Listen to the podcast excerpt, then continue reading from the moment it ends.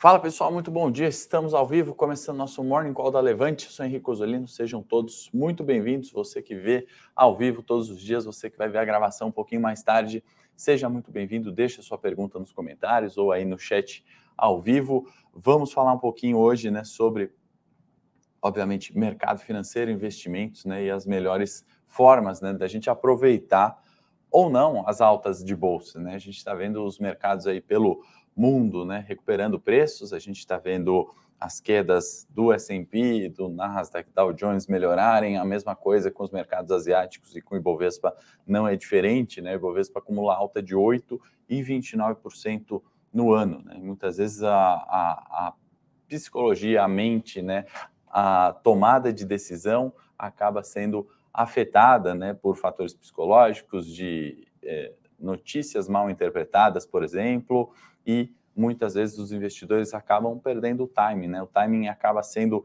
muito importante tanto para quem investe no curto prazo, no longo prazo, com estratégias em derivativos, estratégias em dividendos, renda fixa também não é diferente, né? Muitas vezes as pessoas esperam a subida dos juros para de fato alocar alguma coisa em renda fixa, né? A gente viu esse movimento muito forte eh, em 2020, né? Juros caindo, né, indo para juros negativos aqui no Brasil, né, quando a gente foi imaginar que a nossa Selic ficaria menos, né, ficaria menor, né, que a inflação, isso aconteceu e aí as pessoas acabam perdendo o time, né, não aproveitam as oportunidades antes delas acontecerem, né, e isso, né, o, o que eu gosto mais nos investimentos é que isso acontece o tempo inteiro, né? Não é porque o juros está lá em cima que não vale investir em renda fixa, ou porque a bolsa teve alta de 8% agora no ano, que não vale investir na bolsa. Não é assim que a gente tem que olhar o investimento. Então, já dando um spoiler, respondendo nossa pergunta, né, da, da,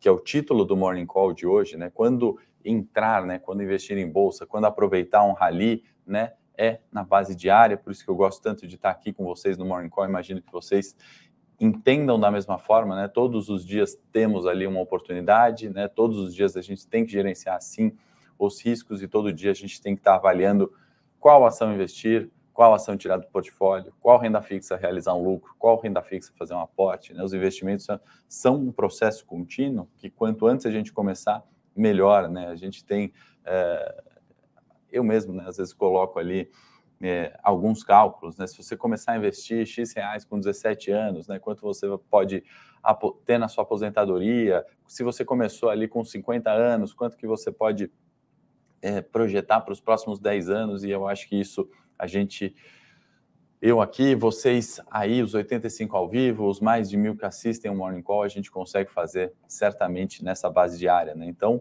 para aqueles que seguem há mais tempo, sabem né, que o momento é sempre de avaliar os riscos e as oportunidades, por isso estamos aqui diariamente. Para quem está chegando agora, né, se você não, não sabia disso, né, e você está preocupado porque a bolsa agora já subiu 8% no ano, ou né, você está com um prejuízo porque você entrou nos 120 mil pontos e ainda com essa alta não recuperou né, esse prejuízo né, na sua carteira de longo prazo ou seu investimento de curto prazo, saiba que fazendo na base diária, olhando né, tudo isso que a gente vai comentar hoje aqui, né, agenda extremamente importante nessa quarta-feira, já saiu o PIB na zona do euro para a gente comentar, inflação, tem ata do Fed uh, mais tarde, 15 horas, né, tem questões de China, é importante a gente sempre ir olhando e atualizando e se antecipar. Né? O mercado financeiro ele se antecipa aos movimentos. Né? O preço de uma ação, né? o preço de tela, mais do que o cálculo do valor justo, ou de fato o valor que aquela empresa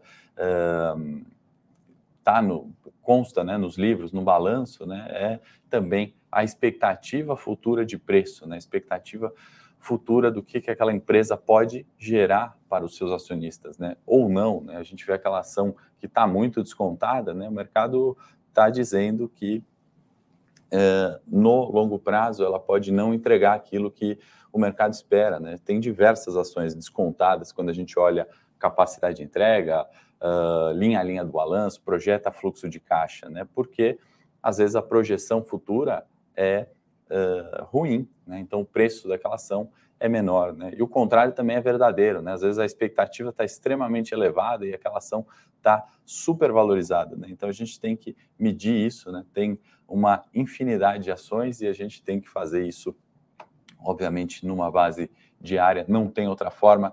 Deixa eu dar uma bom dia para o Maurício, para o Newton, introdução aqui inicial para a gente falar dos temas de hoje, né, e de, obviamente, aquilo que a gente quer, né, aproveitar uh, para fazer bons investimentos, para rentabilizar carteiras, né, sobre essa ótica. Jorge, bom dia.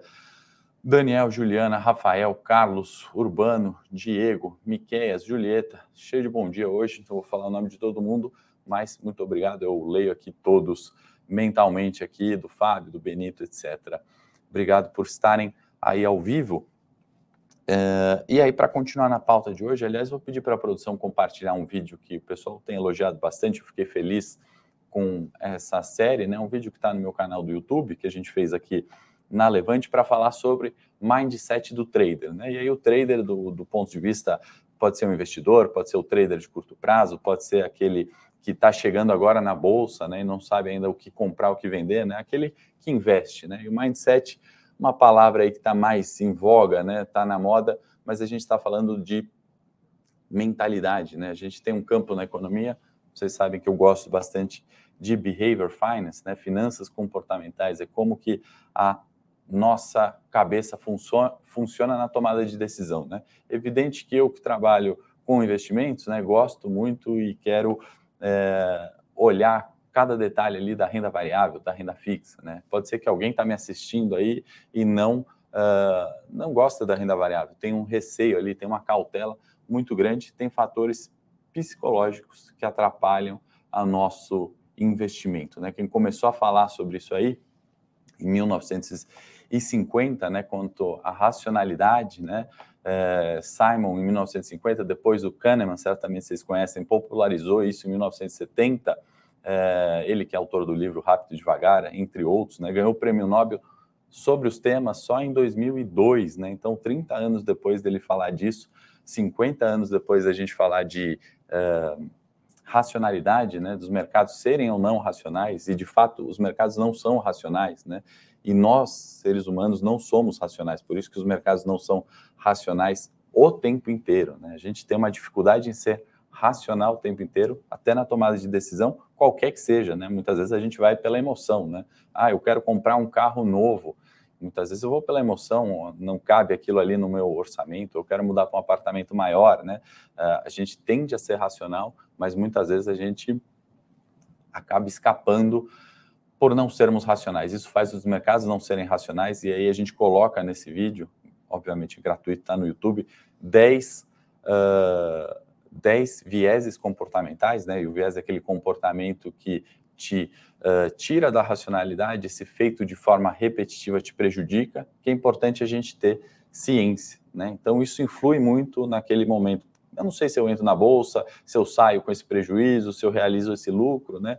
Primeiro viés, só para dar um spoiler do vídeo, é o aversão à perda, né? Posso que você aí não gosta de perder, eu também não gosto de perder, e é um viés nosso comportamental, né? Então tem pesquisas e mais pesquisas, todos esses vieses, né, são bem fundamentados em papers, né? Tirei é, além de Kahneman, do Simon, da professora Cláudia Yoshinaga, né, da FGV, com quem aprendi também bastante sobre finanças comportamentais, né? Tudo fundamentado, não é uma opinião ali, né? Isso são, são papers e, e, esse do aversão à perda, né? Que é feito com diversas pesquisas, talvez você se identifique, né? Eu vejo isso muito ali, né? Ao longo das minhas uh, recomendações, né? Da minha carreira no mercado financeiro, eu vejo muitas pessoas perguntando, né?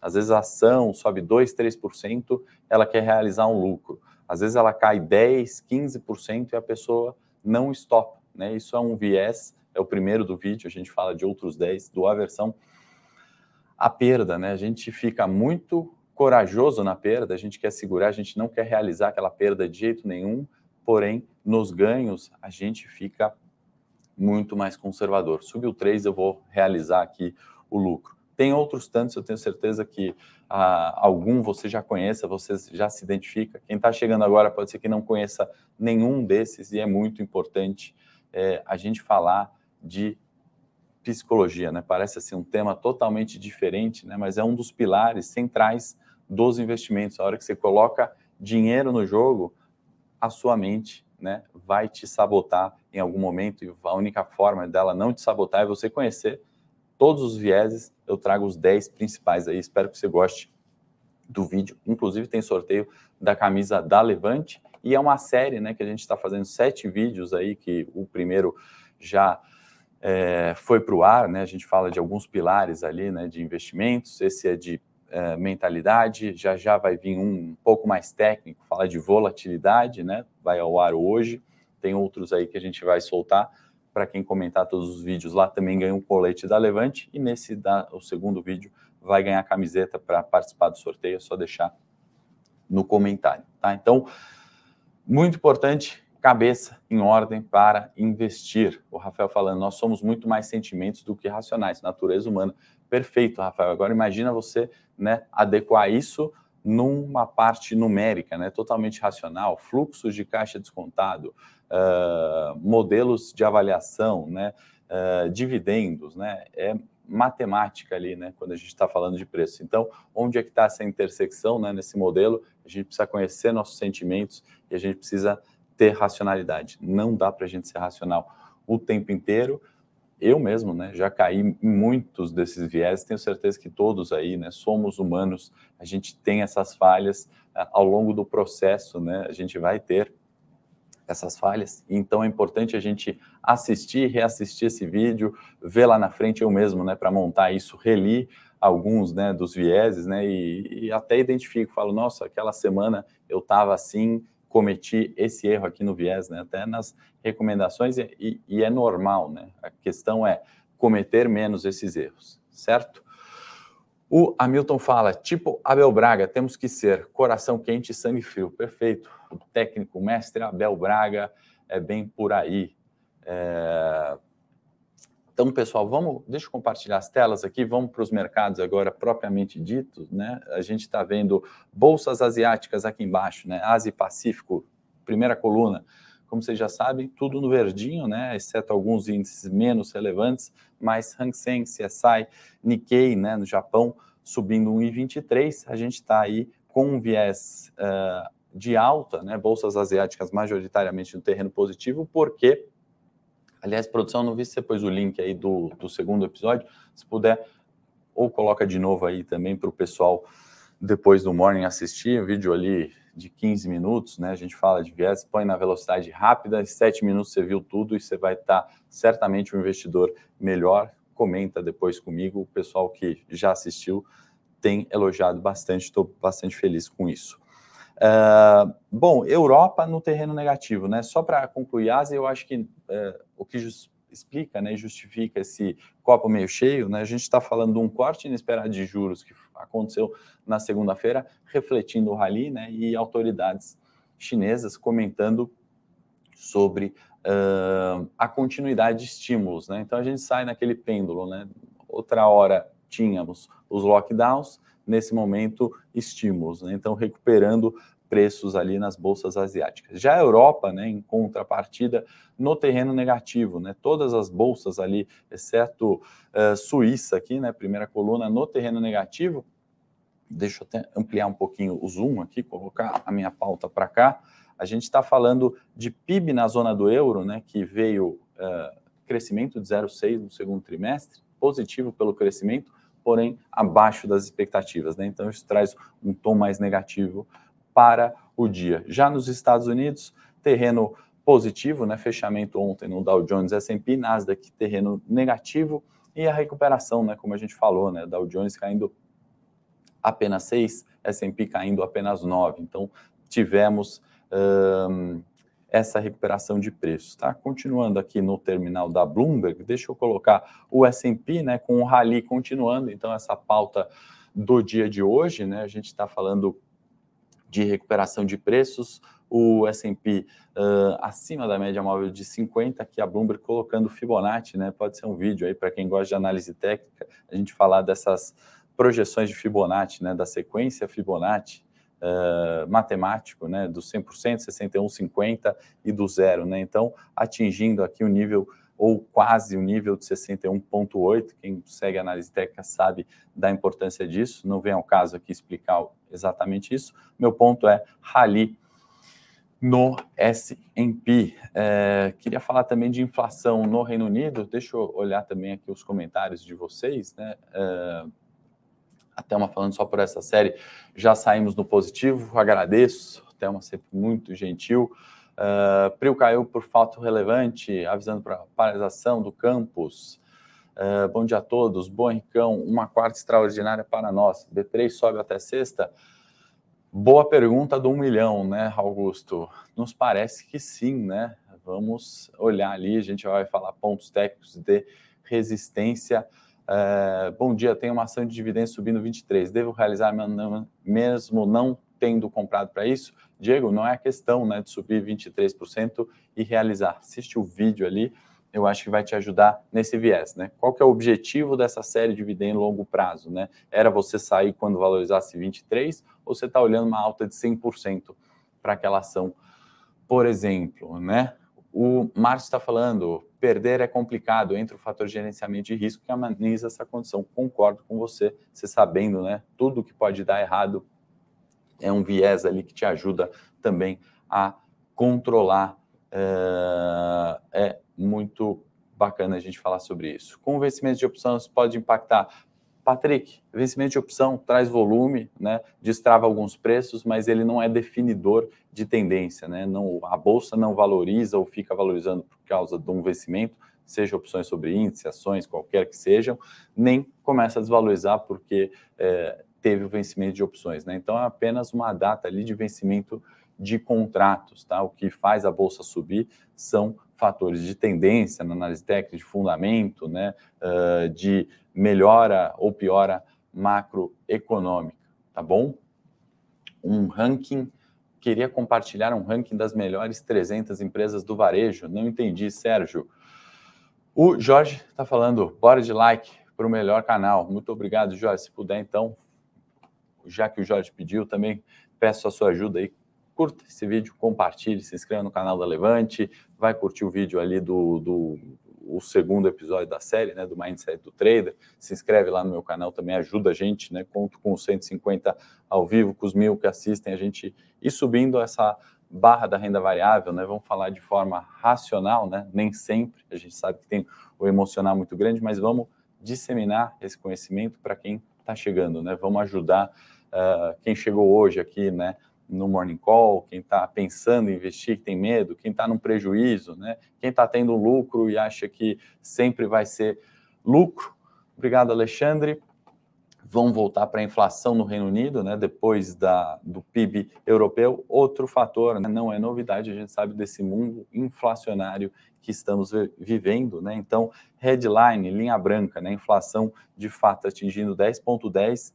É, nem preciso trazer, né? De junho aqui, é, desde 2011, né? A gente está vendo flat menor aqui é, em 15, né? E aí subindo, subindo, subindo até a gente chegar nesse mundo que estamos vivendo, inflação é, explodindo é, mundo afora. Né? Vou até dar um zoom aqui só para a gente comparar. E aí, a linha branca é o headline, né? e a gente, olhando só inflação de bens, supera 13, né? e quando a gente olha a inflação dos núcleos, 6,20, o cenário melhora um pouquinho, né? exclui itens voláteis ali, como energia, uh, gasolina, etc. Né? E inflação de serviços ainda menor. Né? Então, a, a, a inflação de serviços no Reino Unido não vindo ainda, tá? Um outro gráfico que eu quero compartilhar hoje aqui com vocês, o Super Cauê, que está aqui, né? Não, aliás, está aqui.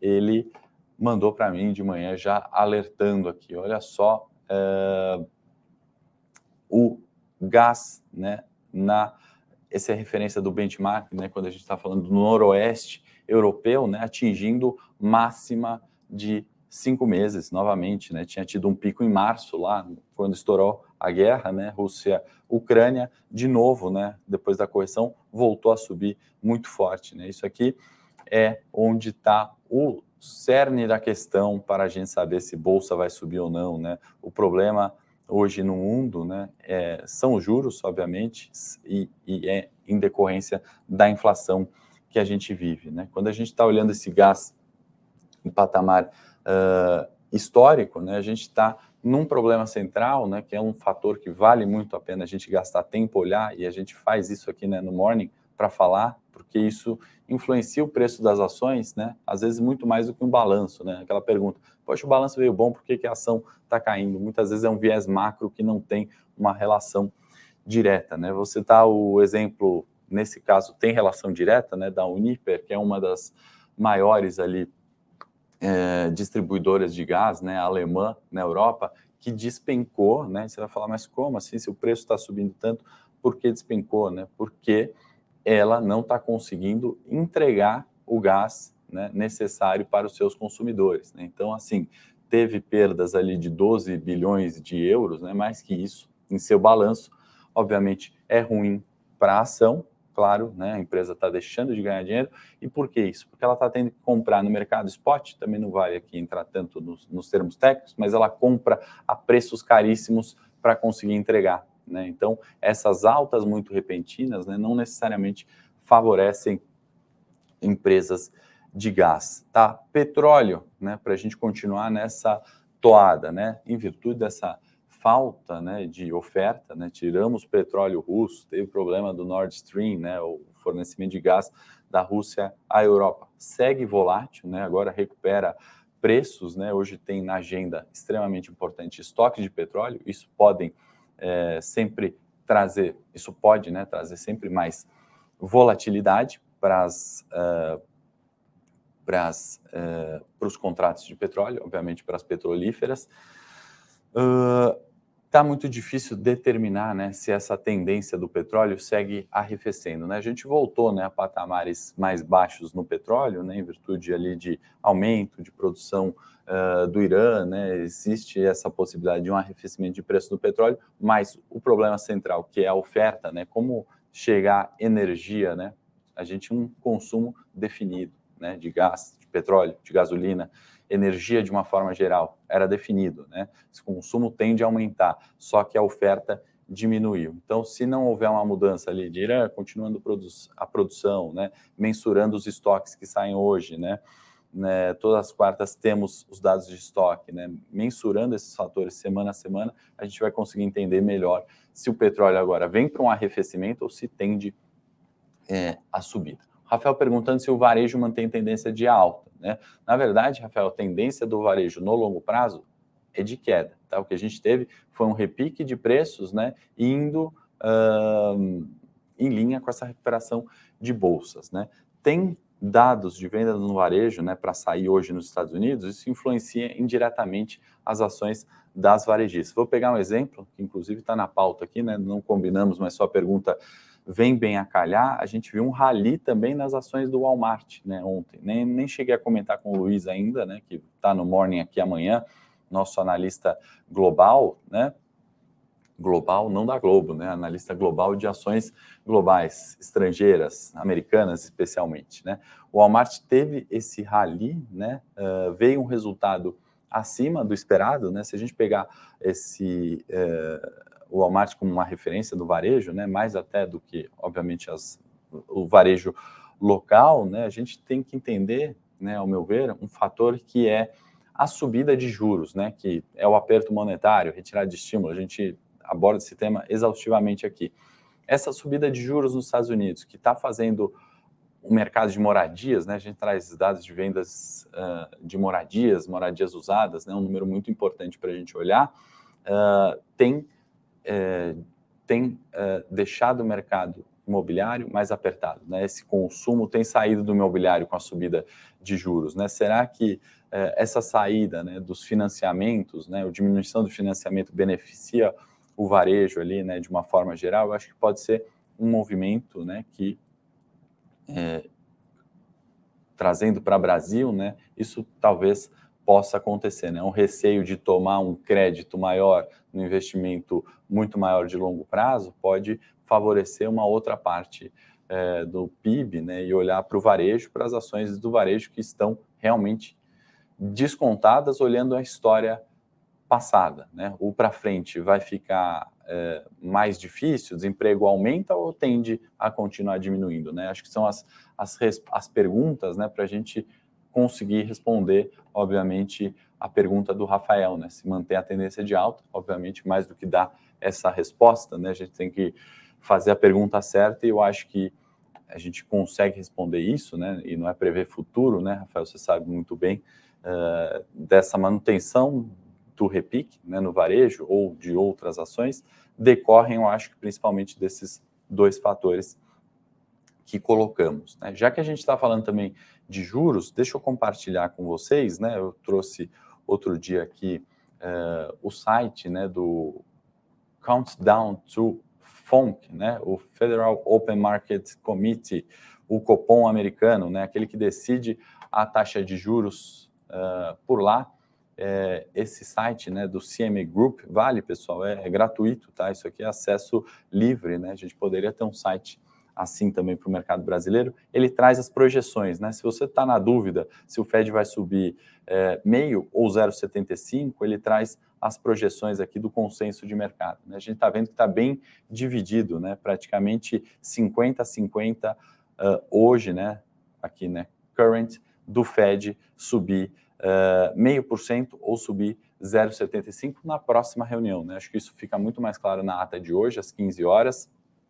Uh, isso dividiu bastante. E outra coisa interessante que esse site traz é se você colocar aqui no compare, você vai vendo a mudança ao longo do tempo, né? Então, o azul mais escuro é o de hoje, né? A coluna que a gente mostrou hoje, né? Praticamente dividido. Eu acho que aqui ele ainda não atualizou, tá? No, no compare, mas praticamente dividido. A hora que a gente olha de um mês atrás, a linhazinha clara, né? A gente vê que era muito menor a projeção de subir uh, meio, a gente estava falando de 40% de probabilidade, era maior de subir 0,75, né, quase 60% de probabilidade, e tinha ainda né, uma parcela aqui, quase uh, 20%, acreditando na subida de 1%. Tá? Então, o mercado, muitas vezes, né, você fala assim, de novo, né, é hora de entrar ou não é hora de entrar em bolsa? Né? Por que, que a ação está caindo se o balanço veio bom? De repente, é uma mudança nesse consenso de mercado e subida de juros. Né? Recentemente, muitos aí do que estão ao vivo aí, eu conheço alguns, inclusive assinantes, né, estavam é, alocados, estavam na série e de repente, né, uma mudança nessa projeção, né, que era a subida de meio, muda em um dia para 0,75, o mercado cai na cara de todo mundo. Por isso que é importante gerenciar stop e ter gerenciamento de risco. Por isso, produção, coloca de novo o vídeo, né? Por isso que é importante a gente ter um mindset equilibrado, tá? Coloca o link aí, produção.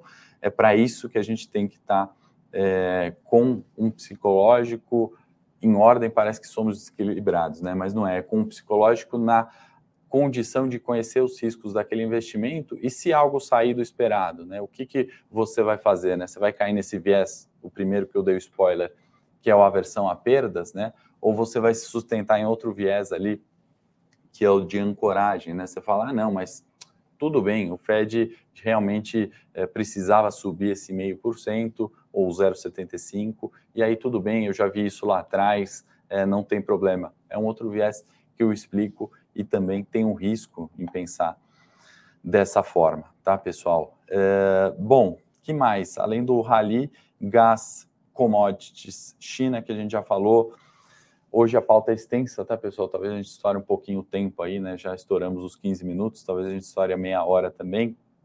Europa já falamos.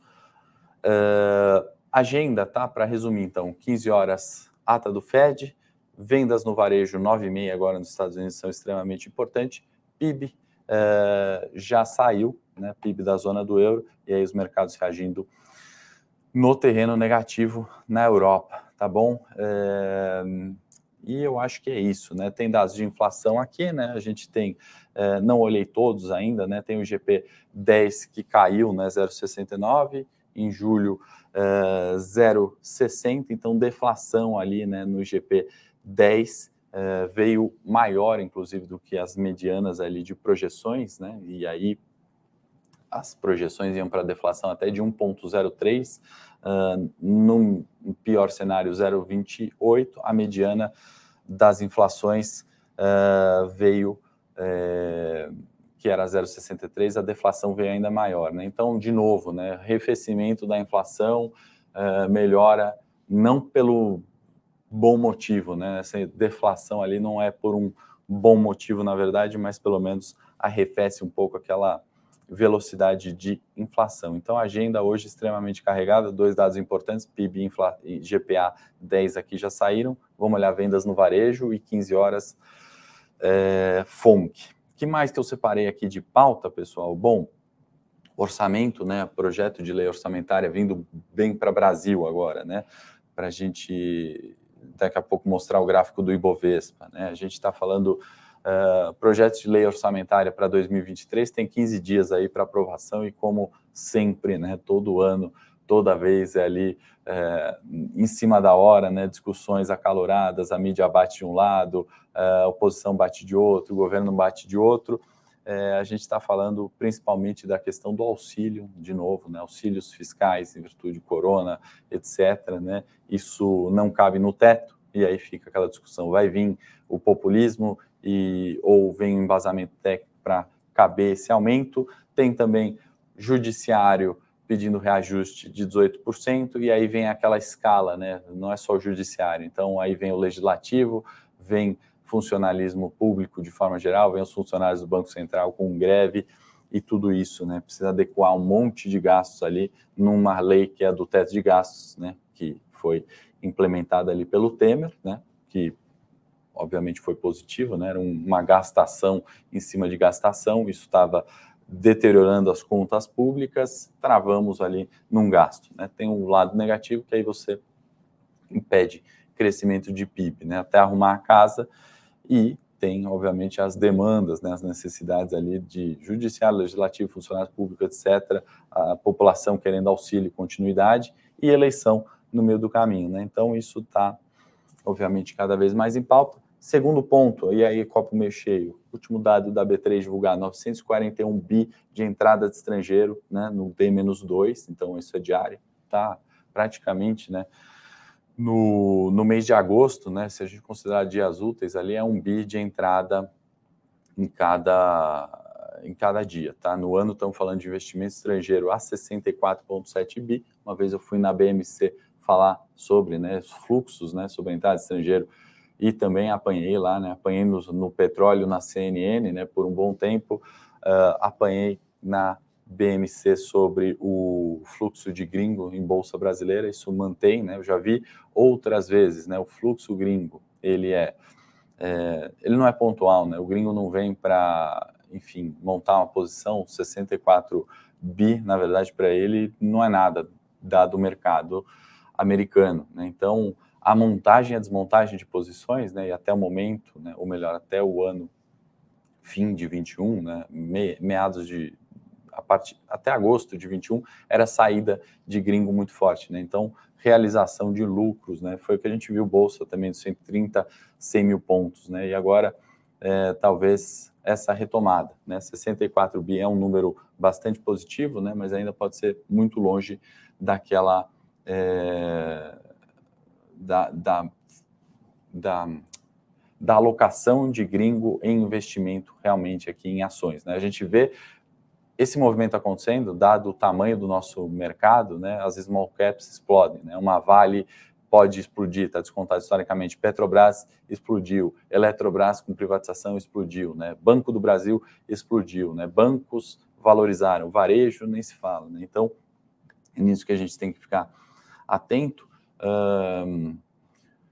E quando a gente fala né, de um, de um banco central subindo juros, acho que é só um conceito que eu já comentei aqui, eu acho que vale a gente reforçar, né, quando a gente está falando da decisão né, de subir juros, a gente tem que lembrar, né, no Banco Central Brasileiro tem uma missão que é chegar com a inflação na meta. Enquanto a inflação não for a meta, os juros tem, tende a subir. Tá? Esse é o primeiro ponto. O mandato do Banco Central Brasileiro é inflação. Né? Então, para chegar na inflação à meta, ele entende que deve ou não subir os juros. Se ele quer estimular a economia, ele abaixa juros, faz a inflação subir. Se ele quer contrair a economia, ele sobe juros e aí faz a inflação reduzir. Esse é o mandato. Quando a gente vai para o Fed, o Banco Central Americano, ele tem um duplo mandato. Além da inflação na meta, ele tem que chegar numa meta de pleno emprego. Então, é uma evolução até do nosso mandato aqui. Né? A gente tem um emprego funcionando né, no, no Fed e, consequentemente, uma inflação funcionando. Essa é a ideia do mandato. Então, vamos lembrar, quando a gente for ler a ata do, do FONC hoje, né, 15 horas da tarde, a gente tem que lembrar dos mandatos, né? Não é só uma opinião leviana, ah, os juros altos é ruim para a economia. Não é bem assim. O mandato lá, inflação e uh, pleno emprego, o mandato aqui, inflação. Tá bom? Vamos para o gráfico do Ibovespa. O Sérgio já está falando para a gente colocar a marca d'água. Então, Sérgio, esse aqui, nesse Morning Call, é só Ibovespa, tá? Eu não vou ter marca d'água para não atrapalhar aqui a nossa análise, né? Estamos superando o 112, né? O último topo, ponto realmente importante de resistência importante no curto prazo, deixa o caminho livre para o 115, né? Aquela bolsa muito mais condizente com o nosso fundamento que a gente falava tanto em janeiro, né? Então essa recuperação forte, né, do 100 ao 115, né? Estamos falando de 15%, é muito mais condizente, né? E caminho livre para a gente chegar nos 115 mil pontos, né? Tudo mais constante. E aí, os 112 viram suporte de curto prazo. Obviamente, o mais relevante aqui é aqueles 107, né? A gente está até mudando para 108, porque a média de 200 começa né, a inclinar para cima. A gente pode ir subindo a o segundo nível de resistência relevante. Acima do 115, aí são os 120, e aí já acho um pouco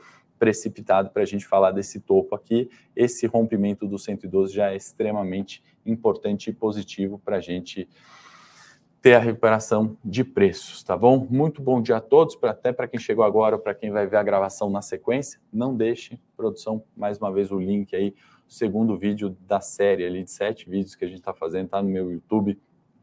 Quem puder, assista a todos. E esse Uh, sou suspeito para falar, mas vai ser um dos meus favoritos porque é psicologia, mindset no trade, no investimento.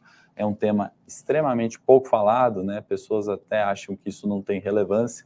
Uh, e aí, né, julgamento uh, com preconceito, né, sem conhecer ali a fundo o que estamos tratando, não vale, né? Quem sou eu para sentir isso? O Kahneman, né, em 1970, quando ele falou de alguns desses princípios, demorou 30 anos para ganhar o prêmio Nobel, né, para ser reconhecido e para ser ter best-sellers, né, como Rápido e Devagar. É sobre isso que a gente vai falar, vieses, produção já disponibilizou o link, está na descrição. Fica o convite aí para vocês assistirem. Põe até em velocidade rápida se quiser. Sete minutinhos, você aprendeu 10 vieses que te prejudicam nos investimentos, prejudicam a todos os seres humanos. Não são os racionais o tempo inteiro, os mercados não são racionais.